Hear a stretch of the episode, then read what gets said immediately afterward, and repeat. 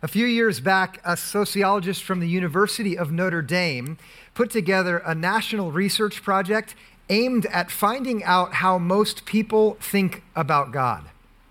He put together a large research team. They conducted thousands of interviews, really aiming at how do most of us think about God when we try to envision what God is like. They narrowed their search around one question What does God expect of us?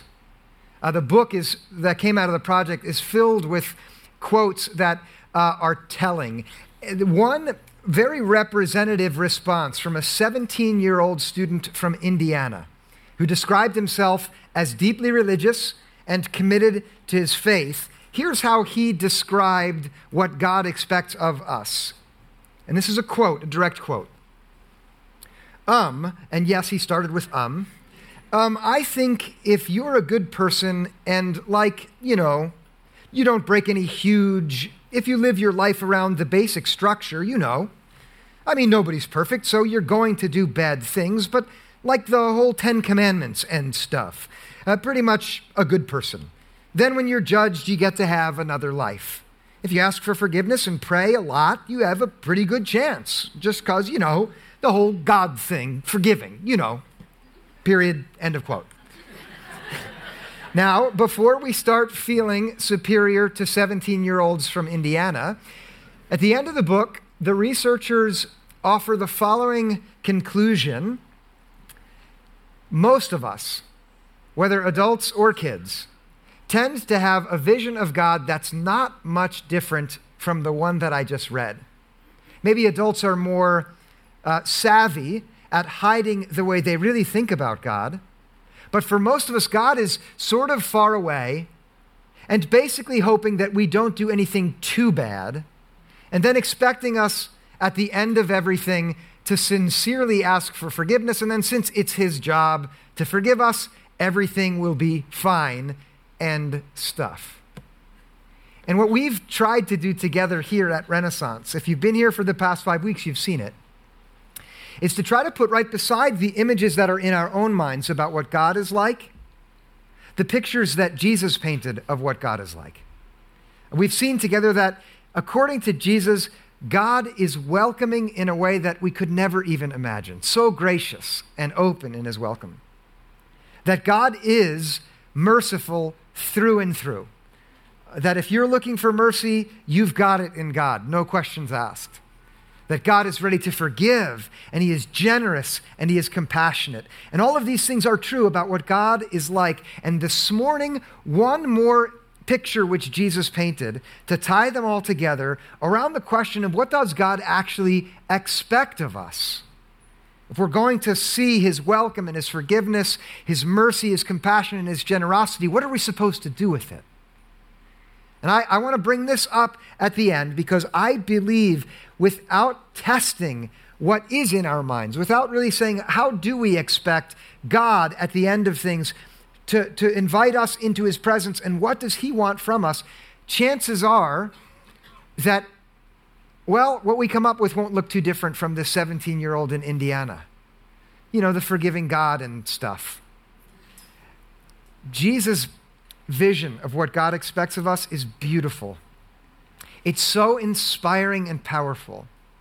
It's rooted in this twin truth. On the one hand, it's rooted in the idea that the world is so desperately in need of people who come into the trouble that they find out there with power and light with knowledge and wisdom, with grace that can overcome hate, with love that is stronger than all of that misery out there. That's on the one side. And then on the other side, in Jesus' picture, is a claim about you personally, every one of you, which, which basically amounts to this that no matter how young you are or how old you are, that God has given you amazing resources to be at work with. And if you personally, if you will only put them to work, if we all together as a church will be a church that decides to be hard at work in God's kingdom, the outcome we can expect is magnificent. Not for us, first of all, but for God and God's good purposes in the world. That's what we'll see this morning as we look together at one more story which Jesus told. In the Gospel of Matthew, at the end of that book, in Matthew 25, at the end of Jesus' teaching, we have a, a, a parable, a story that has a, a significant meaning presented by Jesus uh, under the heading, The Parable of the Talents. Uh, some of you, this will be new for you this morning. I'm thankful that you get to hear this this morning. Um, for others, you have been in church for a long time and you already know where this is going. Trust me. Open your minds and your heart to hear again. If you're a skeptic and someone dragged you to church, just be willing uh, to, for the possibility that maybe something new would come to you this morning because this story is about you and it's about God and it's about this world and it, and it shows us what God expects. So, here, let's get into it. In verse 14 of chapter 25 in Matthew, here's how Jesus begins his story. For it is as if a man going on a journey summoned his slaves and entrusted his property to them. To one he gave five talents, to another, two, and to another, one, to each according to his ability. And then he went away. There's a man who has considerable resources, a landowner. He has lots of property and he has to go away. And so he summons his slaves to him to entrust uh, his property uh, to their care while he's gone. We hear the word slave and we think of something different than Jesus meant in his story. In Jesus' day, it was very common for a man to hire himself out to a wealthy landowner uh, and to make an agreement, a business transaction, where he would take care of some of what that man had, and in that way earn a good living for himself and for his family. In Jesus' story, this landowner is on his way uh, far away, and he summons these servants and he gives them one, two, and five talents. The word talent in Greek is the largest denomination of money that a person can use in a story. Uh, a man has to work 15 years to earn one talent. And so in Jesus' story, one of the servants is given 75 years worth of earnings to work with, five talents. Another is given only two, which sounds like uh, only a little, but that's 30 years of income to work with. And then the, the, the, the, third, who we think is, well, he has nothing to work with, just one talent. He has 15 years worth of money to work with while his master is gone. Each one has been entrusted with considerable resources. And they're called talents. And when we hear that, of course, we think of something other than a large sum of money, right? Because in our language, the word talent means a skill or an ability. And it just so happens that the way we got our English word talent is from this story. Because in Greek, a lot of money means potential, just as in our time, a lot of skill and ability means potential, right? If you're really good at something, well, you can get somewhere. Isn't that how it works? Of course, that's only true depending on what you do with your skill or ability, right? Think about this for a minute. If you're a great singer, but the only place you ever sing is in the shower, no one will ever know, and you'll never get anywhere, right? And it's just the same in Jesus' story with the money that's been given. And I want you to think critically about this. We may think that having 75 years worth of money, that, that means you have a lot, right? But what good is money if you don't put it to work, right? It's just paper or coins, right? Depending on where you find yourself. And so it is in Jesus' story. And he begins this teaching with his disciples, showing a master giving servants a lot to work with for a reason, because listen now, here Jesus is painting a picture into which he's placed all of the disciples who are listening to him in the beginning of his story. Uh, you know that Jesus, at the end of his life, ends up going away, right? If you know the stories uh, of Jesus well, you know that it ends for him on the cross, and the disciples all see that happening. That's just, this is the last chapter in which Jesus is teaching Matthew 25. And so, guess who the master who's going away is in Jesus' story? Any guesses? Of course, it's Jesus is showing these disciples who he is, and he's also showing them who they are. And who they are, please listen, even though they each have different talents, they all have been given a lot to work with by Jesus himself. That's what Jesus wants them to know. And here, if we step aside from the story, I can say this about you. Um, I can say it to those of you who I know well, and I can say it to those of you who are strangers to me. All of you have been given by God a lot to work with. It's implicit in Jesus' story here that even the least talented among us, okay, and let's, let's not ask for a show of hands, but even the least talented among us is like a person who has 15 years worth of capital to work with. And, and this implicit message in Jesus' story here becomes explicit other places in the New Testament.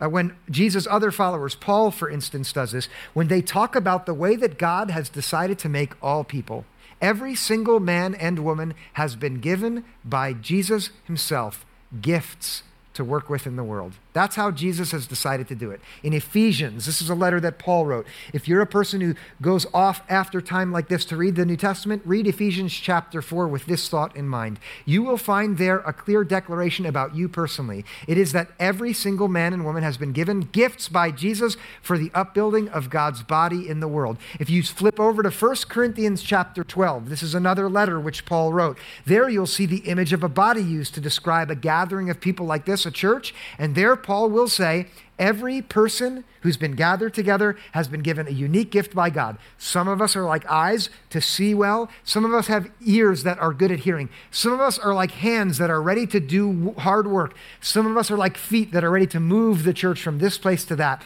But the prevailing message about you in the New Testament is that if you're a person who's ready to come and listen and trust Jesus, no matter how young you are or how old you are, you are someone who's been given gifts by God.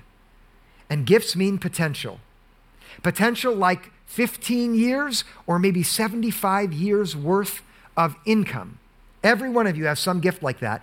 And the truth about those gifts, just like the truth about skills and abilities, is that they only mean something when they're put to work. And so everything comes down to what you choose to do with what you've got. Now, that line right there is for you individually. Uh, whether you're a person who has come to faith or not, it's true. What happens in your life comes down to what you choose to do with what you've got. Uh, whether you're a person who's um, here and not sure that Renaissance Church is the place for you, but here you are on this Sunday, it's true for you that what God has given you represents enormous potential. And everything comes down to what you choose to do with it. And then, lastly, this is very critical for me as your pastor, those of you who are here at Renaissance Church. For us as a church, everything will come down to what we choose to do with what God has entrusted us with.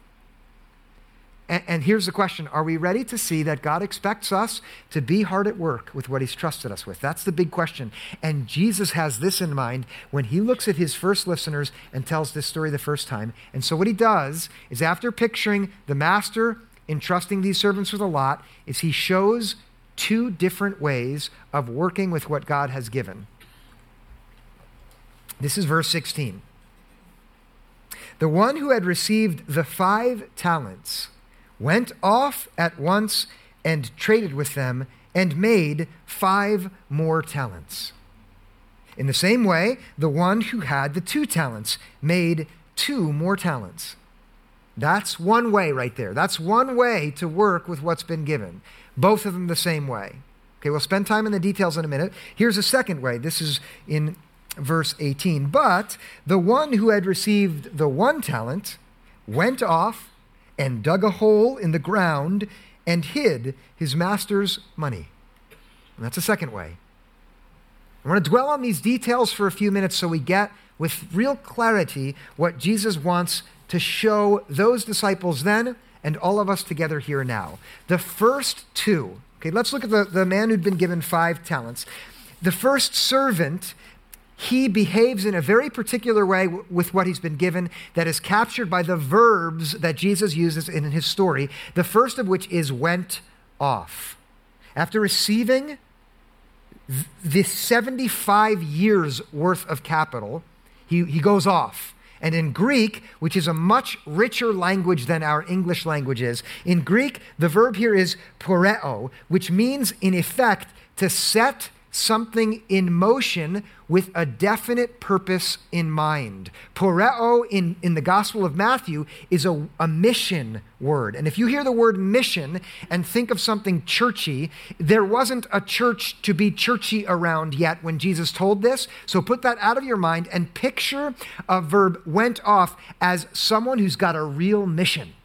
He's got an, an idea in his mind and he knows what he wants to see happen. And so he goes out very tenacious and purposeful toward that particular goal in his mind. And in this man's case, his mission with all of this money leads him right into the marketplace. And here's the second verb that teaches us what he does. He went off there in order to be around people so he could trade with what he had been given. And I know that here, so close to New York City, many of you know uh, infinitely more about the world of finance and tra- uh, trading than this poor little pastor does, all right? But I'm going to try it anyway, okay?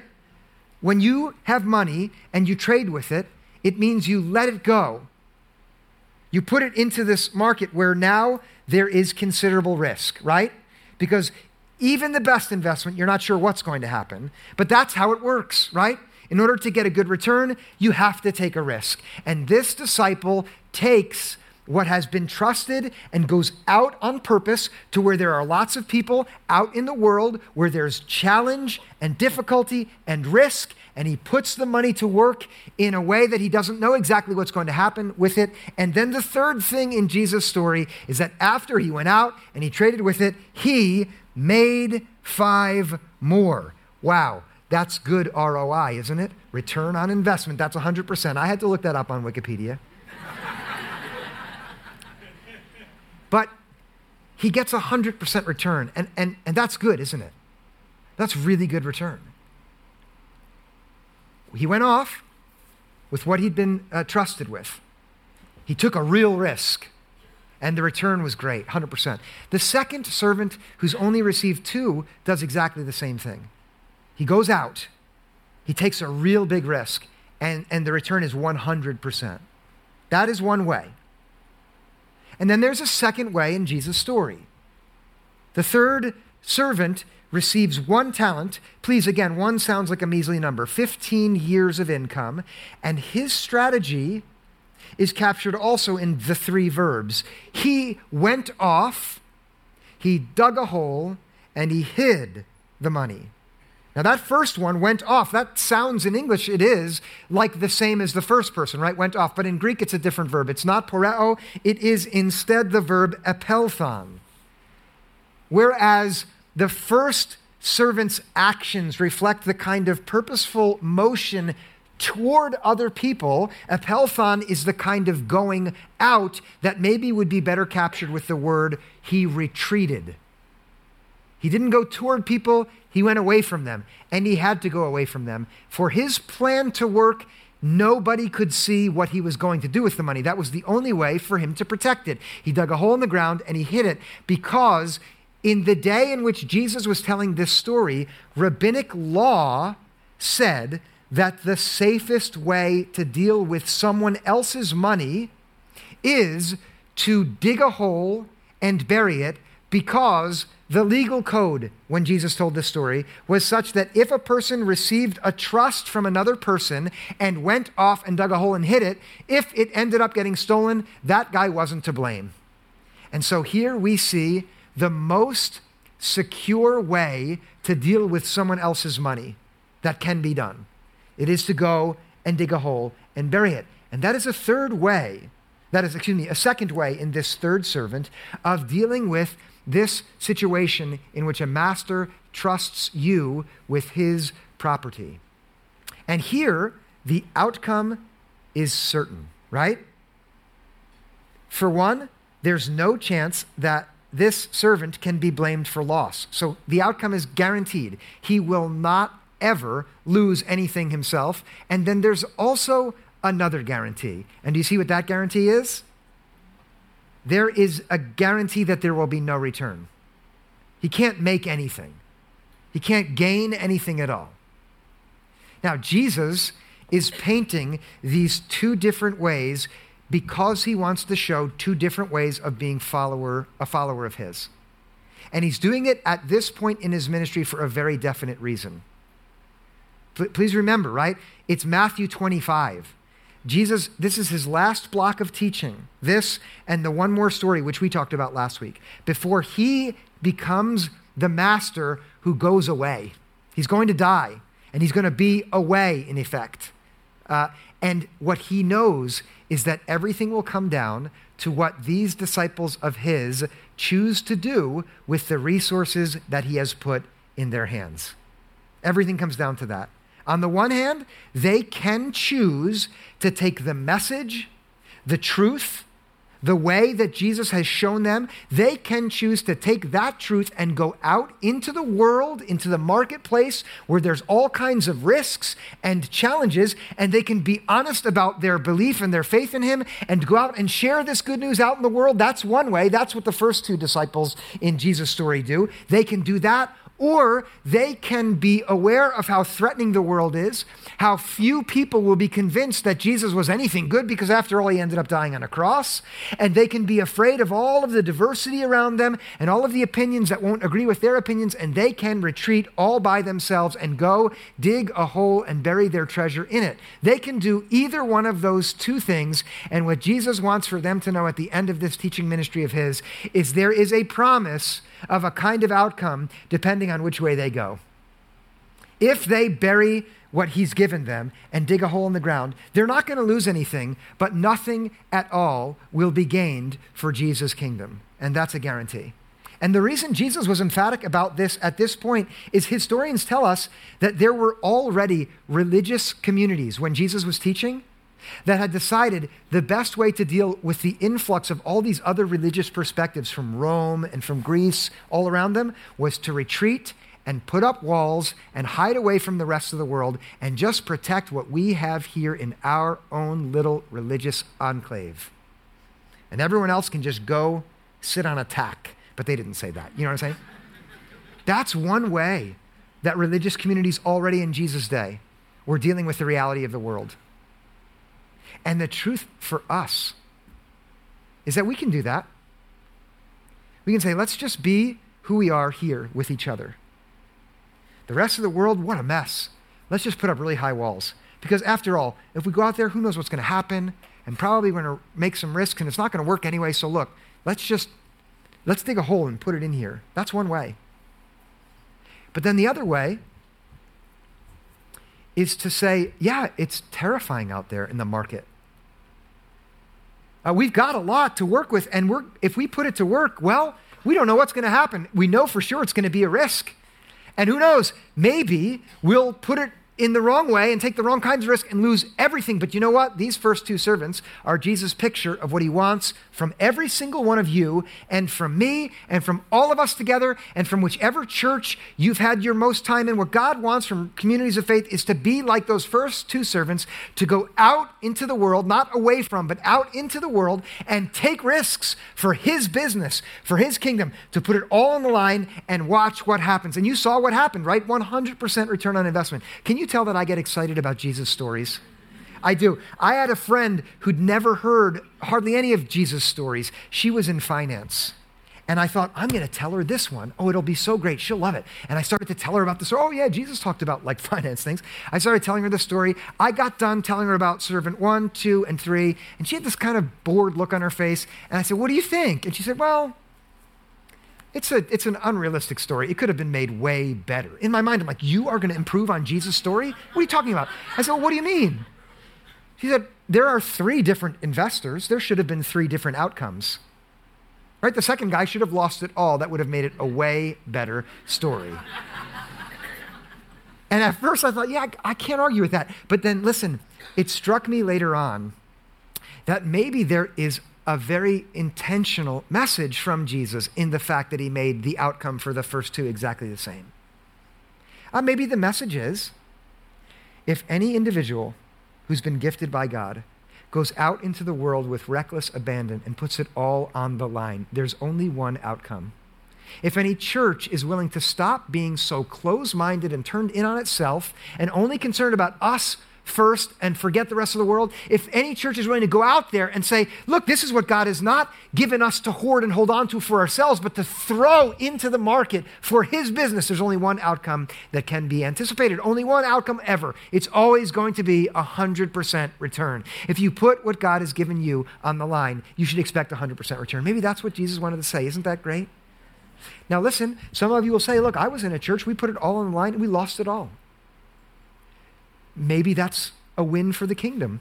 Have you ever thought of that? Maybe what we think of as a loss sometimes for God is a win. Yeah, maybe you've got everything, you gather it together, you take a risk, it doesn't work like you'd hoped, and you think, oh, it's a failure. If you did it for God and for His kingdom, it is always a win. Even our losses become wins. And what we need is what we need. Here are these two things we need. You ready? We need to know that what God expects of us is to be hard at work with every single thing He's trusted us with. We need to know that. That we need to understand that. That that's what he expects of us. And then we need to believe and trust that if we're willing to put it on the line for God, we can only win. And not for us, but for his kingdom. And what he wants from this church, I'm going to talk directly about Renaissance Church, is for us to be ready to take all the things He's given us, all the talents, whether it's one talent or two talents or five talents, to take that and be ready to invest it in God's work in the world and then sit back and watch what God does with it. And what He wants from every single one of you, okay, whether you're a person of faith already, or you're somebody who's trying to figure out what God might want from you anyway, you must look at yourself and say, well, the person He's made me, the gifts He's given me, the talents that are mine, the abilities and skills that uniquely make me, I guess maybe I need to find a way to put those to work for good purposes in the world, and then I'll find the life that God has for me. And I'm telling you, Jesus' pictures of God paint it just like that. That God is waiting for you to do that, and me to do that and He's created us to do it. And this comes very clearly in, in what happens next in Jesus' story. After showing this contrast between these two different ways, this is verse 19. This is after those servants did their work. Verse 19 reads After a long time, the master of those slaves came and settled accounts with them. And this is Jesus' way of saying here toward the end of his ministry there will be a day when each of you and every church and every gathering of Christians stands before God, and what God will want to see then is what did you do with the things that I entrusted you with? And not so that God can decide whether you're good or bad and send you to a great place or an awful place. We need to get it out of our heads that that's all that God cares about but rather so that Jesus teaches us so that each one of us today, not at the very end of our lives, but right now, in the life that you have in this instant, asks the question Am I using the great things that God has given me in such a way that I am meeting His expectations of me in this moment? And not so you're afraid, but so you are ready to embark on what is meant to be a great adventure, which is the adventure of finding the, the task that God has created you for, the way that He means to invite you into His work into the world. And that is a task that is energizing, and that always will be our task when we let the picture that God paint, uh, Jesus painted of what God is like shape our actions. Here, let's practice now in a very practical way, asking, how do we put resources to work. And I want to be very concrete here. I've got three simple categories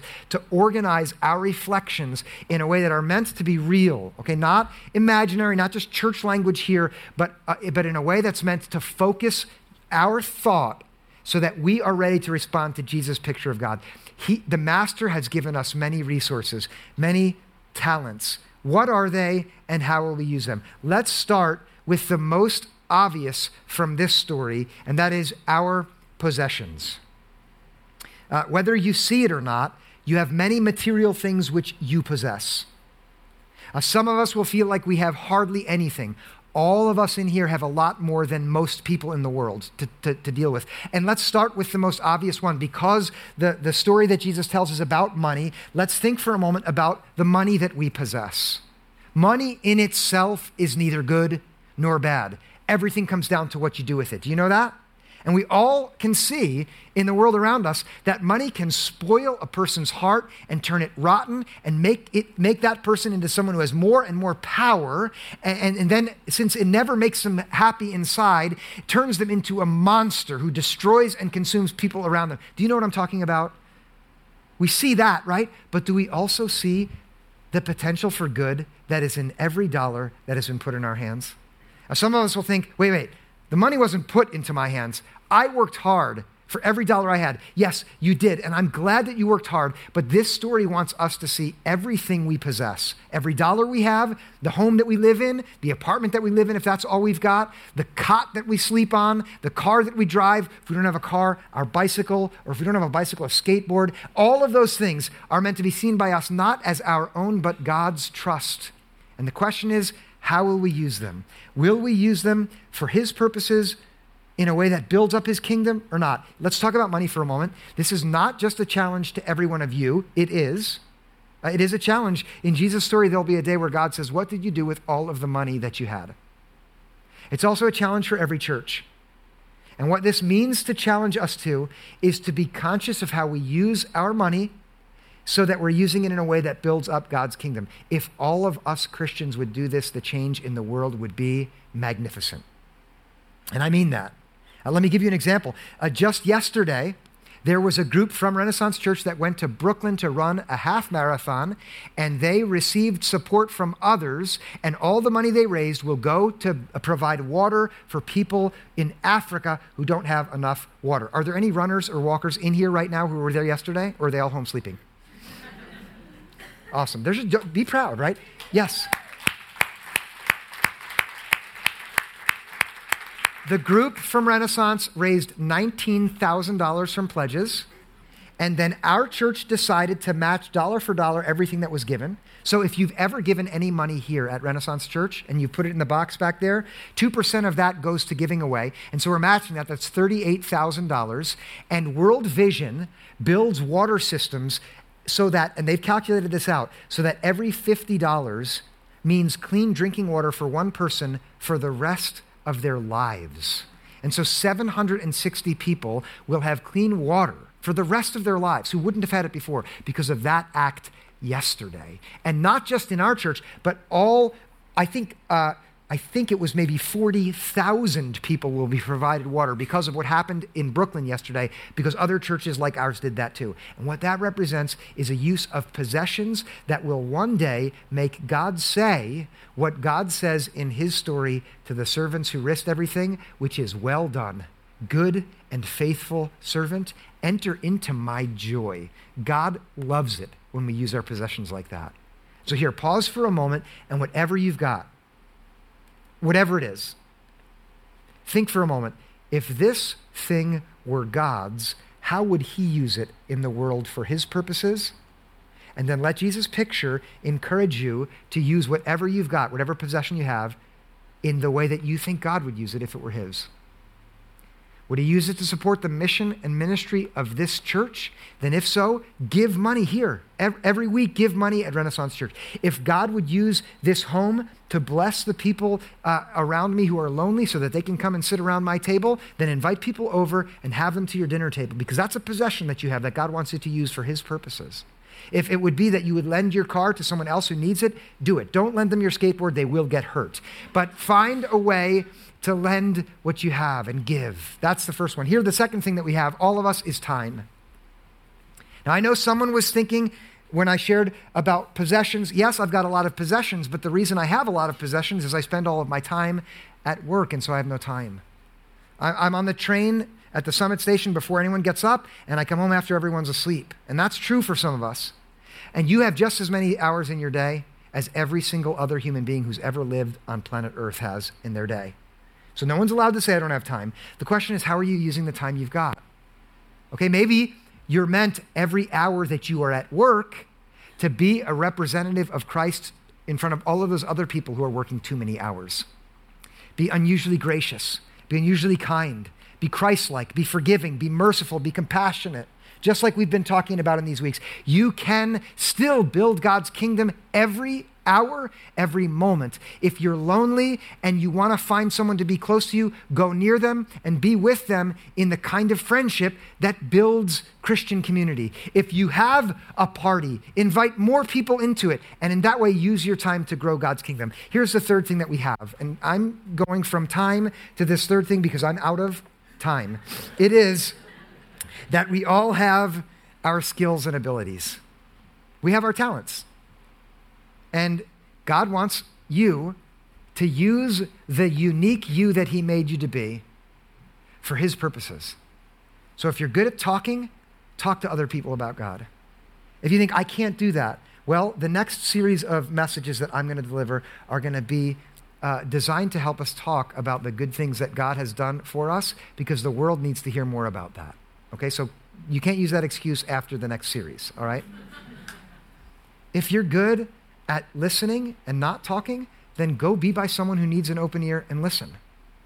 Okay? Whatever you do with what you've got, do it in such a way that you can say, here's how I'm going to use what God has given me. And then you will be the person who's living in such a way that Jesus' picture of God is shaping you. Are you good at making chili? The chili cook off? I'm serious. On November 5th, when we have that here, that will be a way our church expands God's kingdom by having fun and making really good food. You cannot make a chili that's as good as my mom's chili. And she's going to be in the competition, so you will lose. and it's not it's not because I'm going to tip the ballot. It's going to be a blind taste test. It's just because hers is that good. Right? But bring it. Bring your best and give it to God. And listen now, there will always be a 100% return on every single investment that is made for God. And what God expects of us is to put it all out there so that His kingdom can grow and so that we can be the church that is shaped by the pictures of God that Jesus gives us. And here's what I want I want to do it with you. I want to do that with you as your pastor and as your colleague, as your co disciple next to you, shoulder and shoulder, arm in arm. Let's do this together. What do you say? Yes? Yes, let's pray. God, we love you and thank you for this time to be together for this Sunday and for the five weeks before us that we've got to, together to look at the pictures that you painted of, of, uh, of yourself in Jesus. Uh, that when you were with us as Jesus, God with us, that you decided to show us who you are through these vivid images. And we thank you that we can be a church all together that takes its clue for how to be in the world through these images that you've given. And what we want together is to be effective at being your people. God, give us everything we need to see the gifts you've given us and then to begin together to get busy serving you in the world with everything we've got. God, we love you and love that you've made us this way. Help us see uh, what you've given and use it for your ends. We pray in Jesus' name. Amen.